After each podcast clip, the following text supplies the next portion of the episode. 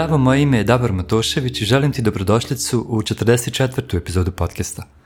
Danas je ponedeljak, 8 ujutro kada epizoda izlazi, nadam se da si dobro. Ja svakako jesam dobro. U trenutku kada ovaj podcast izlazi, ja sam već na putu za meni jednu važnu stvar.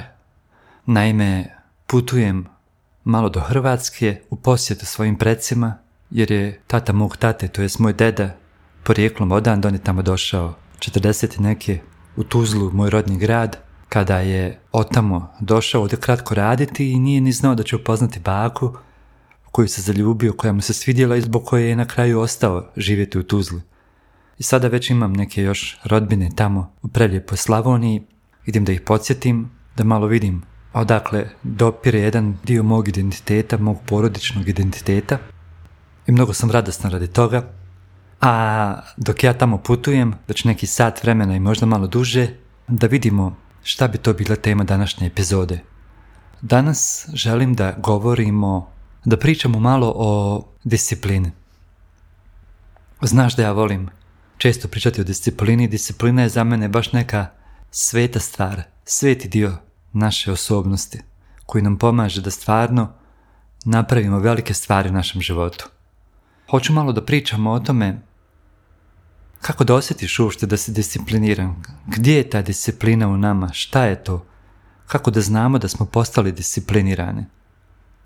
Pa hajmo reći ovako, ja ću pričati svoje perspektive pa ti vidi da li to ima nekakve veze sa tvojim životom. Ja sam recimo cijeli život imao veliki otpor prema disciplini. Pogotovo prema samodiscipline. Jer sam mislio da je to nešto što će me sputati – da je to nešto što će me na neki način vezati i učiniti moj život dosadnijim. I danas, nakon nekoliko godina redovne psihoterapije, znam zašto sam takav bio i osvijestio taj moment i nadam se da će svako ko ovo čuje u jednom momentu svog života odlučiti da ide na psihoterapiju jer to je nešto što ne da mijenja tvoj život nužno, ali osvješćuje ti neke stvari u tvom životu koje možda sada ne možeš da sagledaš iz te uske svoje perspektive, pa ti dobro dođe da ti neko drugi dadne i svoju perspektivu, pogotovo neko ko je stručan i ko vidi, ko je psihološki pismen, ko može malo to dublje da ti obrazloži, da ti pomogne na tom putu. Ja sam recimo mislio da je smisao života biti spontan, da je smisao života raditi sve stvari onako kad se meni rade. Dobio sam to uvjerenje, to je živio u tom uvjerenju da ako radim stvari samo onda kad se meni rade, e tek onda će te stvari biti onako kako treba. A onda kad ovako unazad pogledam i malo pogledam te stvari koje sam radio jel, kao spontano, samo kad se meni rade, vidim jedan šablon koji mi govori da sam onda rijetko radio te stvari. Jer znaš, trebalo mi je pravo dugo vremena da ja radim stvari koje se, kad se meni rade. Jer umeđu vremenu se većinom stvari nisu radile. Većinom sam bio u fazonu od onako provoditi svoje vrijeme džaba hljebareći što bi rekli, a onda ću nekad, ako mi se nešto baš bude radilo, to da radim.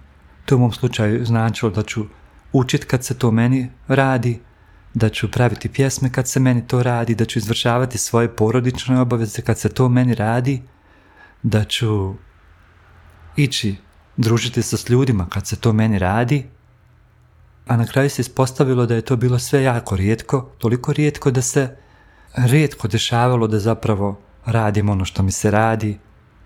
Onda kad mi se to radilo, tako sam se rijetko i družio sa ljudima, rijetko sam bio tu za ljude, rijetko sam bio tu za porodicu, rijetko sam bio tu i na kraju za sebe, a i na početku, jel svega.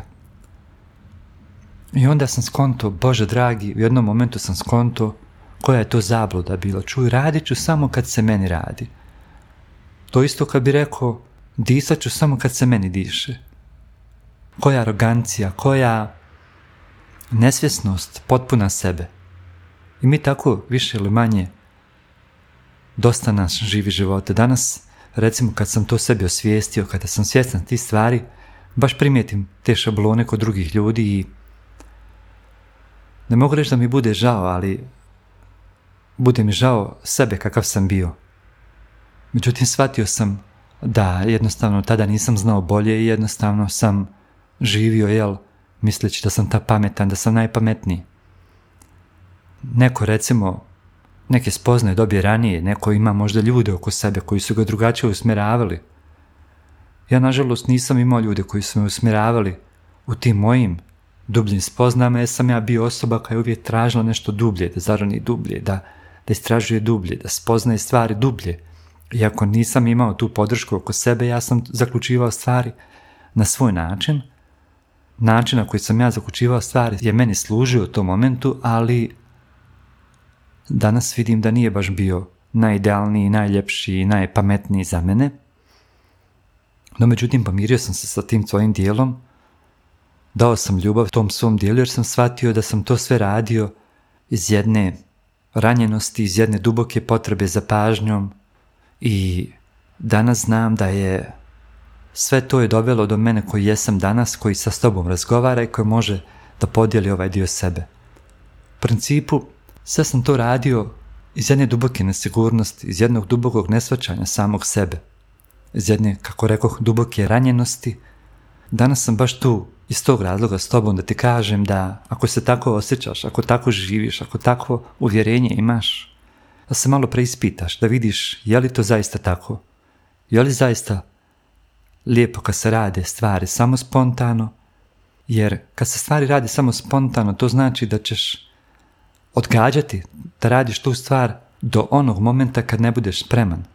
Ali pošto je odgađanje tvoje prirodno stanje u koje ti sebe natjeraš na neki način tim stavom radit ću kad se meni radi, onda odgađaš toliko dugo, dugo jer si naviko na to stanje da ćeš odgađati do beskonačnosti. I nikad ti ništa na kraju neće biti dovoljno dobro, nikad neće biti savršen trenutak u kojem ćeš biti i dobro i mentalno i zdravstveno i da će ti takozvane sve zvijezde biti naklonjene da ti kažeš evo to je taj moment. I cijelo vrijeme ćeš u međuvremenu živjeti u jednom stresu nezavršene stvari živjet ćeš u stresu, taj stres će ti utjecat i na psihu i na tijelo, znači imat će psihosomatske reakcije. Stalno ćeš biti napet, osjećat ćeš tu napetost i na nekako mentalnom i na tjelesnom nivou, osjećat ćeš tu napetost u ramenima, leđima, prsima, nekad ćeš imati probadanja, odatle će doći i anksioznost, tjeskobe, panični napadi. Sve zato što život odgađaš, što stvari koje su ti važne ili misliš da su ti važne odgađaš, što često ideš biti tu za sve druge ljude osim za sebe. I to je na neki način, i to je neki naš način da kompenziramo to što za sebe nismo tu, hode drugom da, da pomognem, da budem za drugu osobu tu da bi me ona pohvalila, kad već nisam tu za sebe. A ono što je disciplina je, to je nježnost to je onaj dio nas gdje osjetiš da si sebi dao pažnju, gdje osjetiš da sebe slušaš. Znaš onaj, onaj glas koji ti kaže, recimo, znaš da nešto hoćeš da uradiš i da to možda na neki način i trebaš jer si se obavezao na to, ali radiš sve oko toga da, da to izbjegneš. E sad zašto izbjegavaš, različite su razlozi, sve zavisi kakvo uvjerenje u životu imaš, ali u konačnici cijelo vrijeme imaš taj glas u tebi koji govori uradi to, bit će to dobro za tebe, a onaj drugi glas koji govori jo, ali tako mi je mrsko, tako mi se ne da, to neće biti dobro, to neće valjati, neće biti baš kako treba i onda stvaraš taj stres jer u isto vrijeme ideš od toga, a u isto vrijeme ideš mislima ka tome. I to može baš da izazove jedne duboke konfuzije unutar naše psihe i duše. I zato Ponovit ću, disciplina je nježna. Tu možda po prvi put slušaš sebe. Možda po prvi put tada obraćaš pažnju na svoje misli.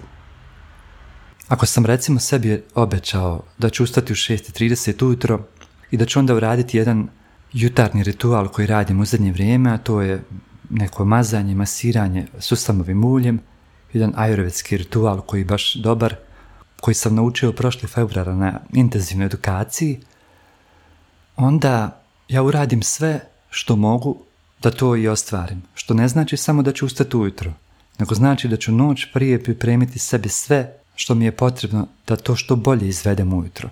da što manje znači distrakcija imam koje će me odagnati od toga. To po broj jedan znači da neću gledati nikakve gluposti, neka stranja noć prije na mobitelu, da neću čitati nikakve negativne vijesti, da neću gledati gluposti neke od filmova i serija, da ću imati neku opuštajuću rutinu i onda osjetim kako cijelo vrijeme zapravo osluškujem sebe i svoje potrebe, svoje one prave iskonske potrebe u tom trenutku. I zanemarujem sve te kompulzije za, za hvatanjem za mobitelom i tim nekim glupostima, koje jesu gluposti na kraju krajeva, budim se ujutro i cijelo vrijeme svjesno kontrolišem svoje misli. Prva mi kompulzija bude da uhvatam za mobitel, međutim uhvatim za mobitel tek onoliko da taj alarm koji me i dalje treba jel, buditi, pa si ga štimam, ugasim i onda ustajem, cijelo vrijeme svjesno sebi govorim, ne hvatati za mobitel, to ti sada ne treba, potrebnije ti ovo, jer će te ovo uravnotežiti, uzemljiti, učiniti prisutnim ovom trenutku i pomoći ti da budeš dobro cijeli dan. I onda ustajem, jel, krećem, dobavim taj zadatak, cijelo vrijeme svjesno sebi govorići, pogotovo ujutru smo nekako najranjiviji i najpodložniji tim kompulzijama koji su postali nesvjesni dio nas, koji su postali, znači, taj dio koji radi po automatizmu. I onda osjetim cijelo vrijeme, aha, ovo je disciplina. Slušam sebe i reagujem na svoje unutrašnje misli. Reagujem na prvi impuls koji imam na način da ga slušam, je li to moj impuls ili nije moj impuls, je li to nešto naučeno ili je nešto što mi zaista treba u tom momentu.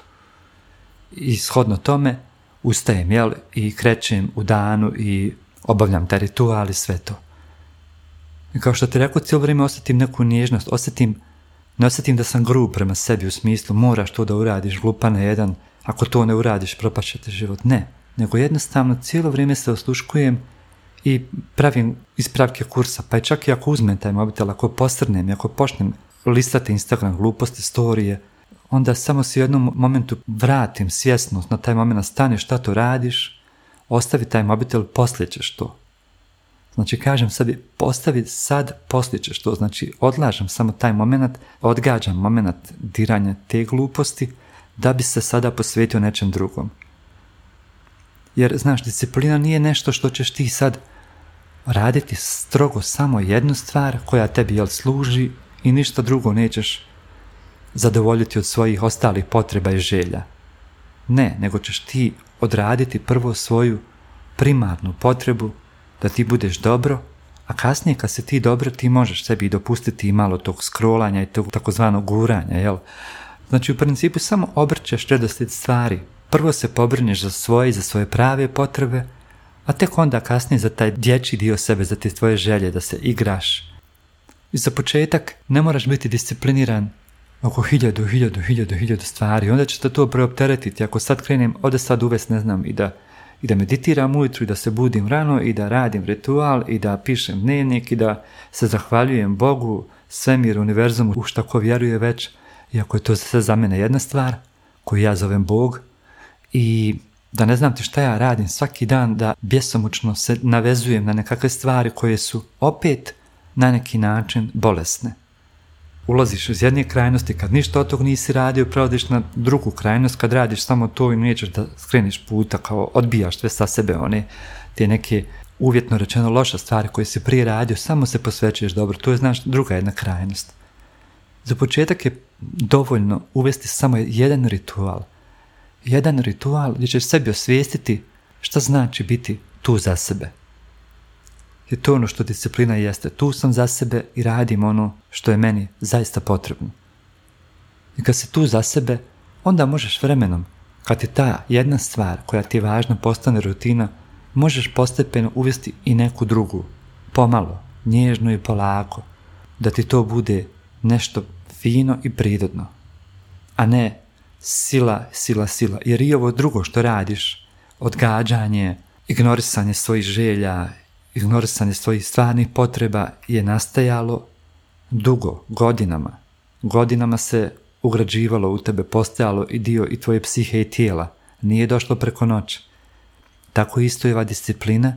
Ako osjetiš da je zaista nešto što je lijepo, a ja vjerujem da jeste i zato sam tu, propovjedam, što bi rekli, ponavljam ovo iznova iznova, zato što zaista smatram da to jest lijepo, Zato trebaš nježno i polako da uvodiš to sve u svoj život. Šta će to biti za tebe, ja stvarno ne znam.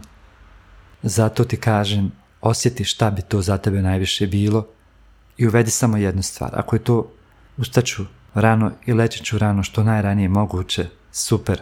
Vjeruj mi, što ranije legnemo i ranije se probudimo, redovno spavamo i na nekako kvalitetno odspavamo, samo da to uvedeš u svoj život, da to disciplinirano radiš, promijenit će se mnoge stvari u životu, da ne pričam da uvedeš još nekih deset takvih stvari. Probaj samo s jednom i radi to onoliko dugo, pazi. Ako si sad 20-30 godina radio nešto što ti ne služi, pa radi makar godinu dana to sad što ti služi, pa vidi kakve će promjene imati. Nemoj biti od, od onih ljudi koji nasjedaju na foru, joj ja sam to radio sedam dana bez veze je bilo stranje neko, ništa to ne radi, probao ja. Kako se stare moj probao kad nisi radio onoliko dugo, koliko radiš ove gluposti? Konta što ti govorim, znači moraš nešto raditi duže malo vrijeme. Ne možeš očekivati da vidiš promjenu bilo čemu da to radiš kratko. Od tog nema ništa. Zato, hajde probaj, uvedi neku jednu stvar, ili ako već imaš neke rituale koje radiš, a osjetiš da opet štekaš neđe, pokušaj to samo zamijeniti. Polako uvedi, radi možda to i dalje što radiš, što ti smeta, što ti sad ne služi više, uvedi samo malo, ponekad mjesto toga uradi nešto drugo, što vjeruješ da bi ti bolje sjelo u tom trenutku i kreni to raditi i vidi kako će se osjećati. A radi duže, pa polako produži. Ako vidiš da ti služi, ako vidiš da je dobro, da ti smanjuje stres na psihičkom i tjelesnom nivou, da si zadovoljniji jer se to prije uradio, nisi odgađao, nisi ostavljao to za poslije, onda polako uvedi to i zadrži se na tome, zadrži se neko vrijeme. Što duže radiš, više će te to postati jedna navika i kasnije nećeš ni razmišljati o tom. Znaš, ja sam prije mislio, oj Bože, ako radim ove stvari, to će biti toliko naporno, jer iz početka je, znaš, kad sam se navikao na taj neki loš stil života, i kad uvedeš neki novi, on ti predstavlja napor, jer moraš razmišljati o njemu stalno i zato nama bude ono oj Bože, ovo je tegobno, je ovo stalno radite, stalno moram misliti na to. Pa moraš misliti iz početka, moraš pokazati neki trud, ne možeš kroz život ići da ti se bude lagodno. Malo se pomučiš iz početka, bude ti nelagodno, dopustiš svom tijelu da ti je nelagodno, da si nervozna, da, da, da bude, oj Bože, ne mogu više ovo. Osjeti to, slobodno prođi kroz to i vidjet ćeš kasnije kad se navikneš, kad ti to uđe u naviku, bit će to normalno. Nećeš više razmišljati o tom, nego ću ono, bit, ustajem, radim, patam, ne znam, zato i radim to. Prirodno, kao što pereš zube. To je sva filozofija za toga, nije to ništa nuklearna fizika. I tako, vićeš nježnost, nježnost, nježnost i što kažu, kamen po kamen palača, nježnost po nježnost, disciplina. I eto, na kraju kroz jedno par godina vidiš da si uveo dosta dobrih stvari i da ti je život nekako, kako da kažem, gledaš ga jednostavno iz šire perspektive. Prije si ga gledao iz uske perspektive, a sad gledaš život iz šire perspektive i vidiš stvari mnogo jasnije, vidiš sebe mnogo jasnije, čuješ se mnogo jasnije, čuješ i druge ljude mnogo jasnije jer si naučio kako je to slušati sebe pa i druge ljude slušaš mnogo lakše i razumiješ njihove potrebe jednako kao i svoje. I vjeruj mi, onda se rađaju pravi, duboki odnose sa ljudima. Eto, ko zna gdje sam ja sad doputovao, fizički u autu, a ti si doputovao i doputovala u, u mislima. Nadam se da si sad na dobrom mjestu i da ti ovo služilo. Ako Bog da, ako bude sve kako treba, radujem se da se opet čujemo iduće ponedeljka. Dotad mi se čuvaj, budi nježan i nježna prema sebi i čujemo se opet. Ćao, čao.